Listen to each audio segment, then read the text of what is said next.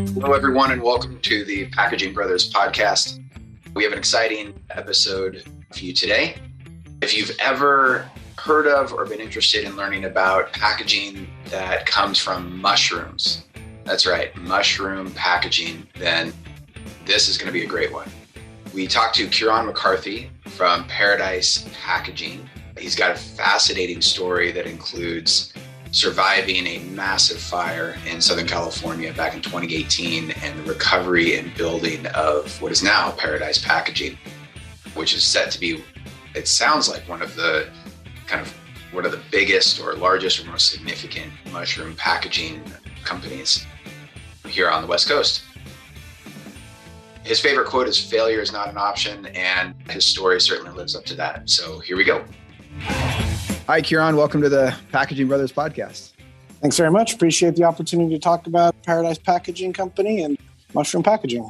Yeah, I'm pumped to talk about mushroom packaging. I think with interest in sustainable packaging solutions and um, just a lot of other kind of focus on doing less harm to the environment, I have to think that there's more and more interest in in your business and your product line.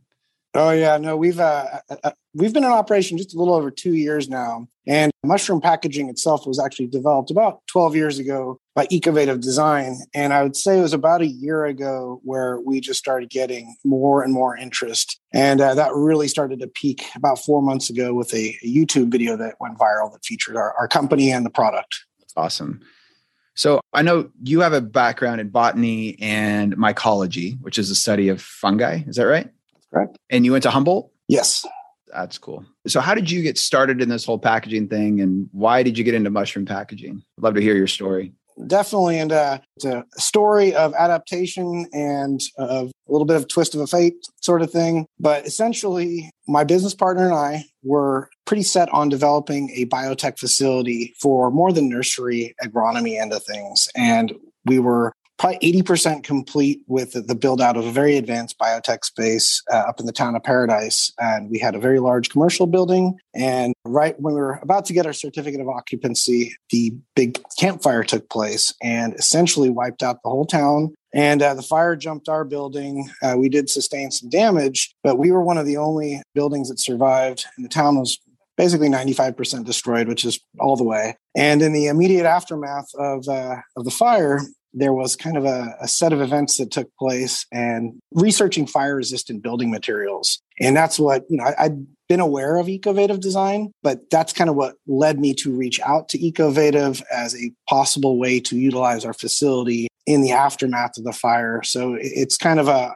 the, the wildfire is very directly tied to some climate change aspects that I've experienced as a lifelong California resident. And so it's that's that's the very basic beginning of it. And that's how are things going in the town now? Like, has the rebuilding of the town happened? I mean, it was such a tragic fire. I mean, I think it's still the largest California wildfire in its in its history. You know, the one that uh, just went through this summer up in the mountains north of here is technically largest by acreage, but as far as devastation and um, the death toll, the Camp Fire is definitely one of the biggest in history. And ultimately, it happened so fast, and it was so late in the year. Things were so dry one thing I will say is if that fire had happened in the middle of the night, it would have been just, it was early in the morning and, and you know, a lot of folks were able to get out. And unfortunately, I think it was almost 100 folks lost their lives. But essentially right now it's probably a five to 10 year build out. Um, there's, there is a lot of construction activity and I forget how many tens of thousands of dump trucks were just bringing stuff off the mountain for that first year. So it's still a lot of uh, dead trees, down trees, but it's proceeding.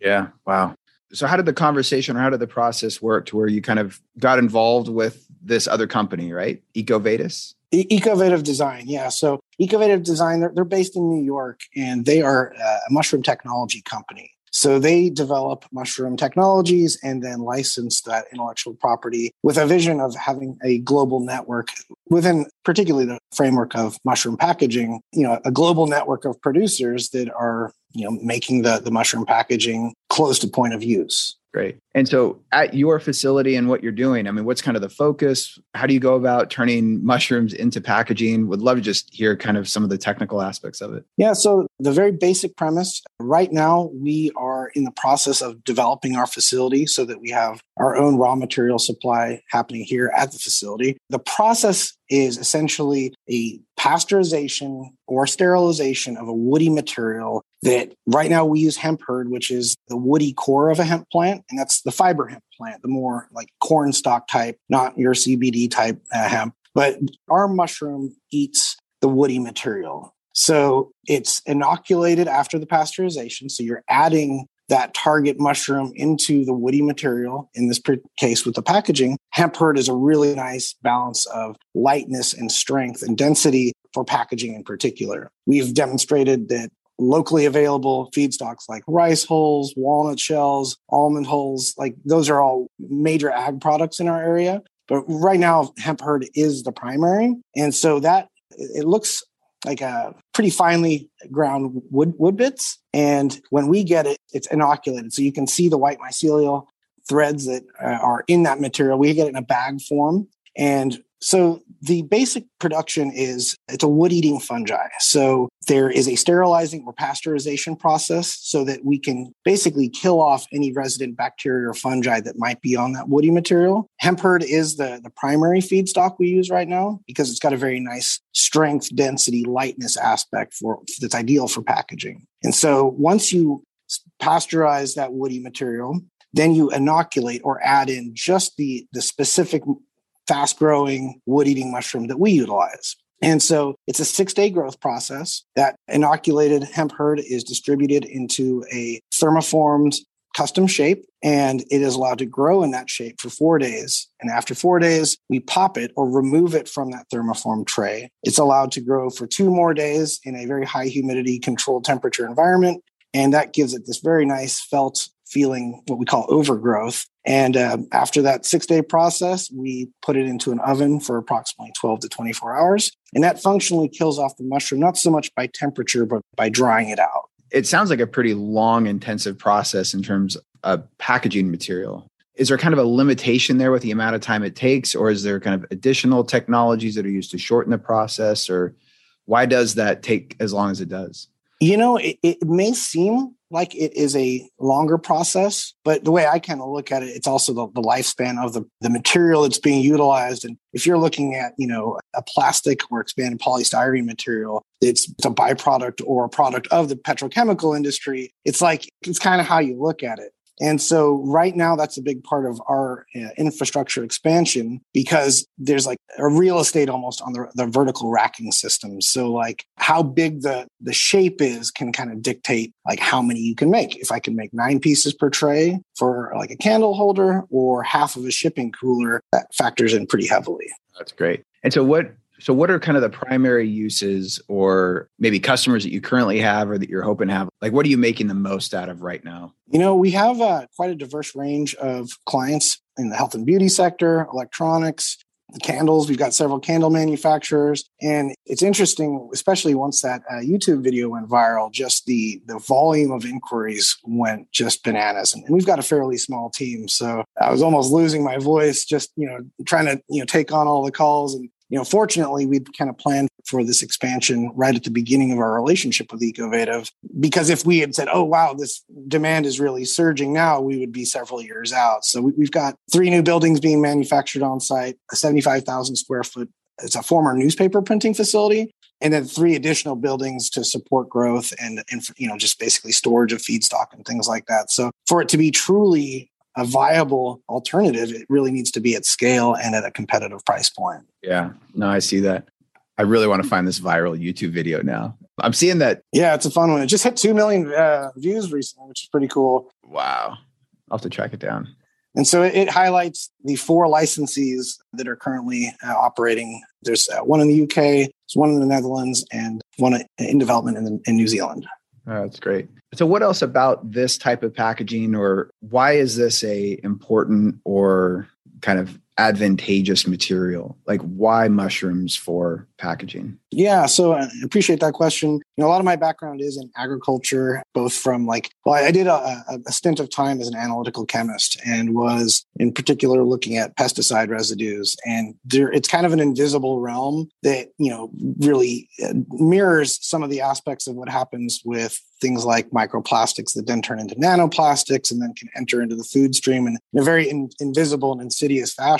But I, I don't think the general population is aware of that long term persistent problem that can occur that is quite invisible. And I think that's a part of that good idea whose time has come with mushroom packaging, where there is enough social pressure on large companies in particular. I mean, I'm, I'm getting inquiries from major Fortune 500 and Fortune 100 companies that aren't trying to switch right now, but they want to really phase out of these problematic persistent materials. You know approaching 2025 in particular seems to be like a, a major global target date. Yep. so it, it's kind of cool that you know it's not like uh, folks that are just trying to make an effort. It seems like they're really after systemic change. But more to your, your question you know these are uh, materials that don't go away and they will get smaller and smaller until I think recently it was you know six months ago or so I was reading an article about nanoplastics that are able to be uptaken by plants that can then enter into the food supply system. And that's where to me uh, things could get really frightening. From like a carbon emissions standpoint how does the production processing transportation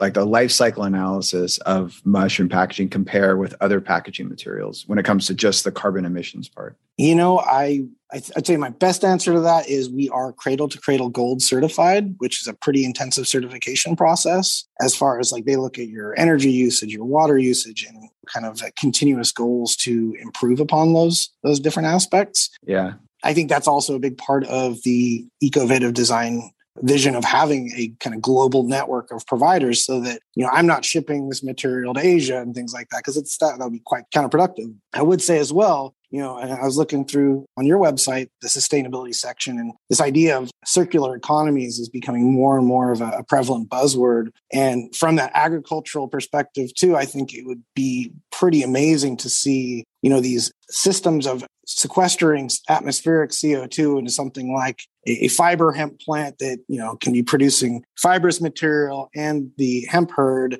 so that you're not only sequestering atmospheric CO2 but you're directly displacing things that are quite problematic from a petrochemical perspective. That's interesting. I feel like we should add your page to our website so we can Let's do it. We want to revamp it a little bit so we'll kind of streamline a little bit. That's one of our plans going into next year. Yeah, no, that's great.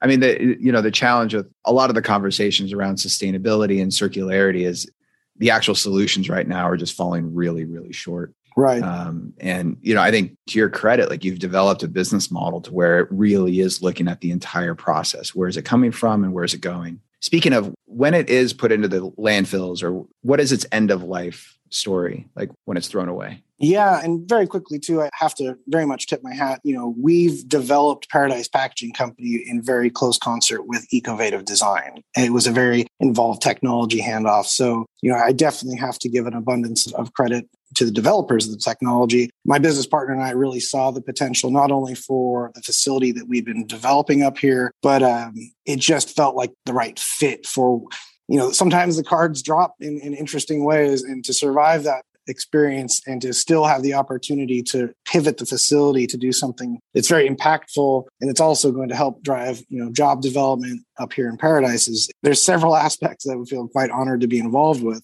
as far as the lifespan of the material, that's one of the things I think is really cool. You know, it's about 40 days from the point, ideally, it would go into a soil composting system. And 40 days from integration into that soil compost system, you basically are going to have all those decomposition microbes starting to work away at the material. And that's what's going to start. It's mushroom fiber and, and wood fiber. That's the only constituents. And so if the material is stored in the proper conditions through accelerated aging trials, it can you know, be very strong and solid for up to 30 years. And that's just keeping it in a nice dry environment as far as like, you know, if it gets into an aquatic system, there's less of the, those soil microbes or decomp microbes present. So it's more of a, about 140 days till it's completely gone from the environment and the equivalent of a log floating in the ocean as far as I would look at it. Amazing. I see on your website, and I encourage everyone that's listening to this to go to paradisepackaging.co, right? Yep but I didn't know that you guys did sound panels as well. And I've been looking for a sound panel to put on our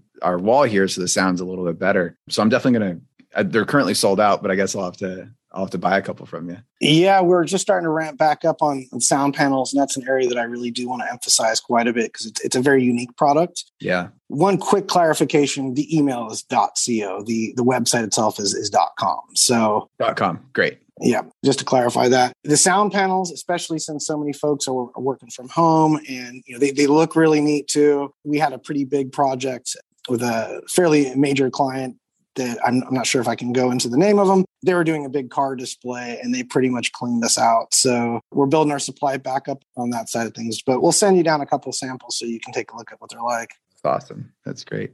Well, because this is just a new technology to me, I'm, I'm drawing some blanks on just terms of like what types of questions to ask you about this specific technology. But is there anything else that we should we should know about it or that you think is just really kind of fascinating or interesting or compelling? Yeah, definitely. And this is where, you know, I'm pretty deep level nerd. I love the really weird science factoids. I think that we are seeing a a level of interest in the mushroom world that's pretty awesome to see as far as you know nutraceuticals and food sources. And you know so like it's a really neat thing for such an obscure field to all of a sudden be thrust into the spotlight. But one of the things i think from the packaging end of it it's not just that the, the mushroom fiber is binding the wood fiber from a materials perspective. To me you know it's this mushroom is as it's working away at that woody material, it's changing the chemistry and it's imparting certain other qualities to it with like a water resistance. It's hydrophobic. So like if you were to pour water in the cavity, it'll it won't turn to mush. It'll sit there for up to a couple weeks before it gets a little, little funky and evaporates off. But that makes it really good for like food shipping coolers. And I'll just kind of show you really quickly. This is one of the shipping coolers that we make. So it has really good insulative qualities. And so that combined water resistance and insulative capacity and also a fire resistance. Nothing's fireproof, but you know, I've turned a torch on the material. It'll char a bit, but it won't light up. So, and that's uh, you know that kind of fire resistance building material was that kind of little you know, light that went off right after our fire because ultimately, you know, we're talking about appropriate materials and appropriate technologies for us to uh, kind of correct some of our previous mistakes. So, waterphobic and fire resistant. Correct. Is that kind of the? That's great. Hydrophobic would be the the more technical. Hydrophobic. Yeah. Yeah. Exactly. That's great. So what else?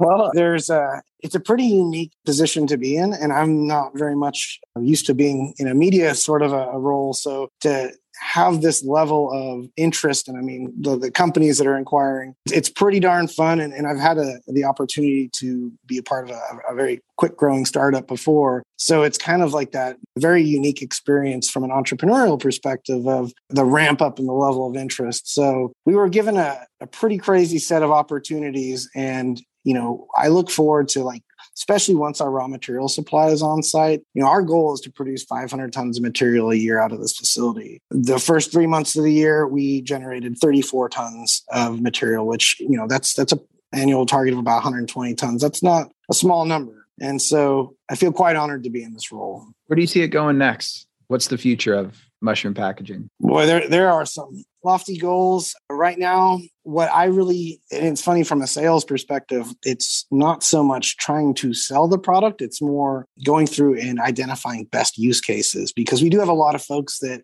you know they want to make a piñata or a surfboard but you know what we're really trying to stick with is that protective packaging angle especially for like impact protection because every once in a while, you know, you can get a little bit of a, a discoloration. We have very strict QA/QC processes for strength and, and visual aesthetics, but you know, sometimes the health and beauty angle, like they want a visually perfect, you know, it's a very neat looking material. You can kind of get a little bit of visual variation, and that's a part of the deal. It's a biological process. And some folks really embrace that part too. Yeah, yeah, I'm seeing on the on the website here.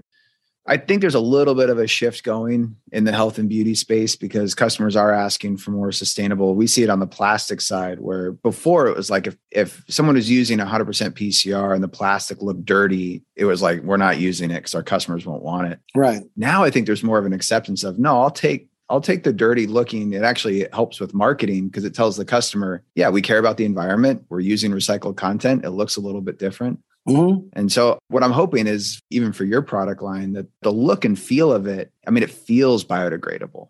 You know, it feels natural, it feels organic. And so, I, I think that may actually play into what the, you know, what customers are really looking for, hopefully. Oh, definitely. No, it is a very unique material. And so, when we have clients, I always try to encourage, you know, have you actually seen the material yet. Like, because once you put your hands on it, and I, I encourage folks to, you know, break it open, look at it and, and you know, scuff it again, you know, cause just, just do like a stress tests almost to see if it's appropriate. We have a lot of folks that also want to use it as their primary packaging. And so it really is best suited for like secondary with, especially going through the mail. It can get a little dinged up, but it's very resilient. Yeah, from a primary packaging standpoint, almost like some of the other paperboard bottles that have been made recently, where there needs to be some sort of plastic barrier liner, especially if it's going to be a wet, you know, product, right? I think more so uh, in like e-commerce platforms and shipping. Like sometimes the parcels can be handled pretty aggressively, and so that's where it's such a good second or you know like internal packaging, like if it's holding your candle inside the box. That's like a really ideal use case. Got it. Got it. So any type of protective, or for electronics in particular too. We've got some pretty big electronics companies inquiring right now.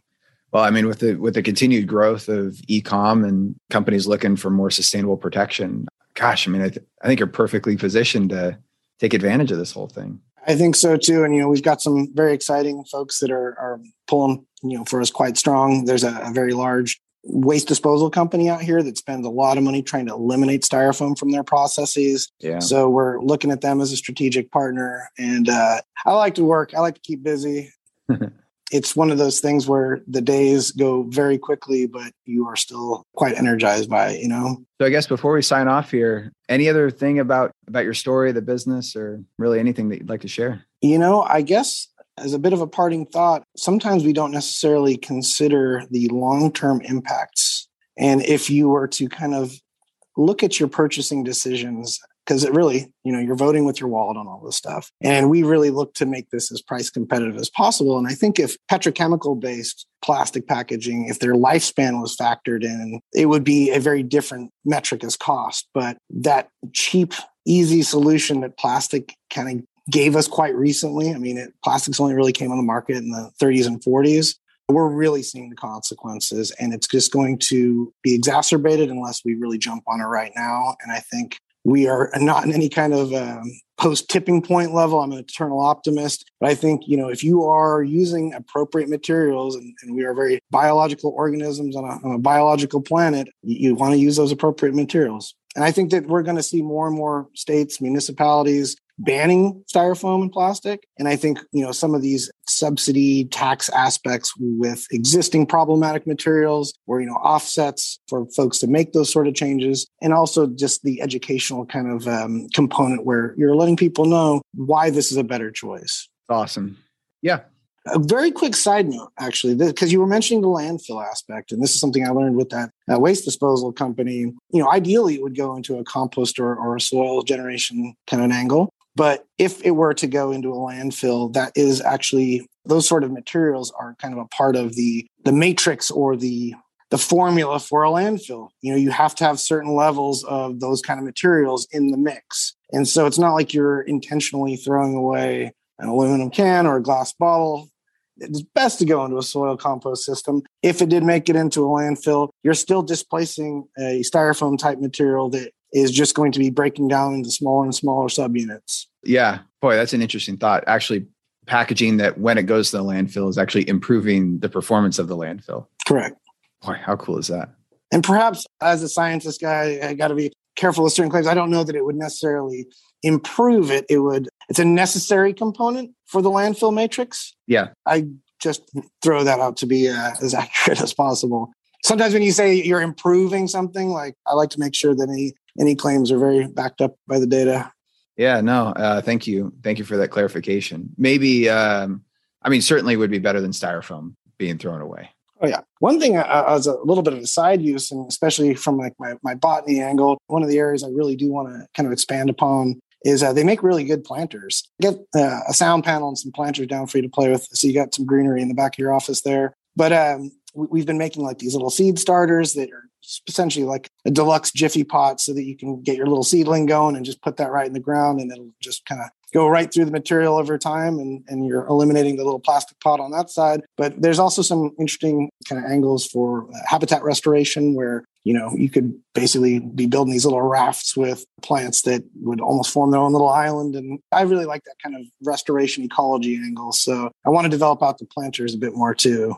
Yeah boy a lot of potential there too. Oh yeah. just thinking of going to you know Home Depot or Lowe's or whatever thing and seeing all the different plastic planters that are sitting there. And you know, we yank your plants out, we plant them, and then you know that goes straight to the landfill. Absolutely, and we've had some really big, big, big commercial nurseries reach out. Yeah. Well, I still think just one of the big limitations in a lot of these for companies is going to be how durable is it if it gets wet. Right, and that's the thing about it that's so unique. I believe is is it is it holds up very well to water contact. Yeah. I mean, persistent water contact is going to allow those kind of decomposition microbes to start moving. So that's where you know what we consider proper dry storage conditions is you know below thirty percent humidity. And, you know, we, we send everything out in, in proper sealed sealed containers with with desiccant packs. So when you're not uh, growing mushrooms and changing the world of packaging, what are some of your hobbies? You know, I, I like to go. We have a, really amazing park up here. It's one of the biggest city parks in the, in the country. It goes way up into the mountains. I'm wearing a lot of hats right now, and I actually just got the whole family interrogation for uh, work-life balance. When are you going to get a girlfriend? And uh, you know, the, when are you going to go on vacation? And it's like, look, I'm doing what I like to do. Just uh, give me a little more time. And uh, you know, we've got a good, strong team up here. So I'm, I'm kind of a, a glutton for punishment, but uh, I thrive on it, you know? That's great. I mean, it, you know, that whole saying of, you know, if you do what you love, then you don't work a day in, in your life. 110%. That's great. Well, I can't thank you enough for giving us an introduction to Paradise Packaging and Mushroom Packaging. I think it's a super exciting industry field product that is only going to continue to grow in popularity. So uh, I wish you all the best, and maybe in a couple years we can uh, sit down and chat again and talk about all the progress that's been made. Yeah, and if you're ever up here in Northern California, you know, we'd love to kind of show you around a bit and I'd encourage folks to really consider what their purchase power. You know, the big companies are really starting to look at that. So, uh, consumer shift is really starting to to make an impact, I think. And I very much appreciate the efforts of your company and, and the invite to uh, talk about our company and uh, mushroom packaging. Awesome. Well, thanks again. We'll talk soon. Heck yeah. Have a great day. See ya. bye. Well, thank you all for listening to that episode, and a special thanks to Ciaran for sharing his story. Hope you all enjoyed it. If you'd like to connect with him, please go visit his website, uh, paradisepackaging.co or paradisepackaging.com. I think actually both will go to the website. As always, feel free to reach out anytime, provide feedback, suggestions. We'd love to hear from you. Take good care, and we'll uh, see you soon.